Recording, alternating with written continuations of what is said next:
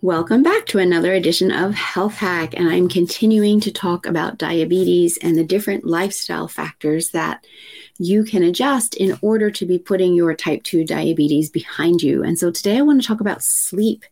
Sleep is really important for insulin sensitivity.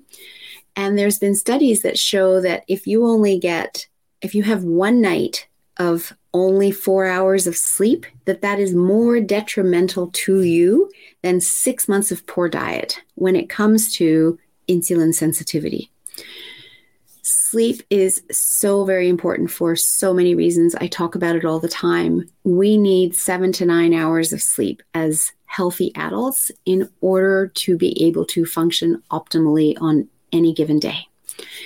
And when we get good sleep, it allows us to be more resilient to the stresses in our life. And in my last session, I talked about the relationship between stress and balancing blood sugar levels. And when stress levels are too high and out of control, that it's virtually impossible to balance blood sugar levels.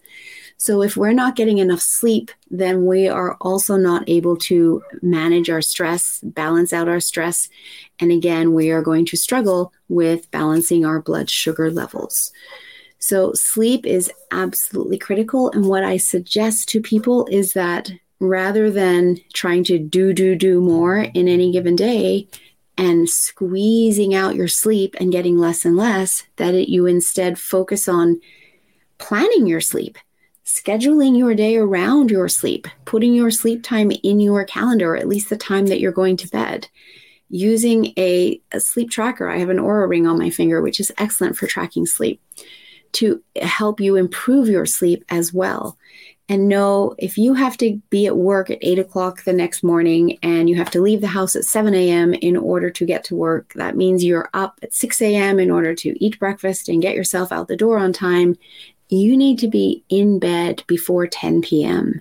so that you're ensuring that by the time you ha- you know fall asleep, it takes a little bit of time to fall asleep. You're at least getting over seven to seven and a half hours of sleep before you're getting up at 6 a.m.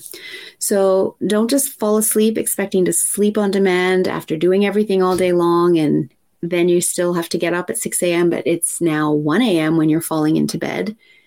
Plan your sleep get to bed on time so that you are optimizing your health. You're able to balance your blood sugars. You're able to feel more resilience towards the stress that daily life throws at you. And your body can heal and you can put type 2 diabetes behind you.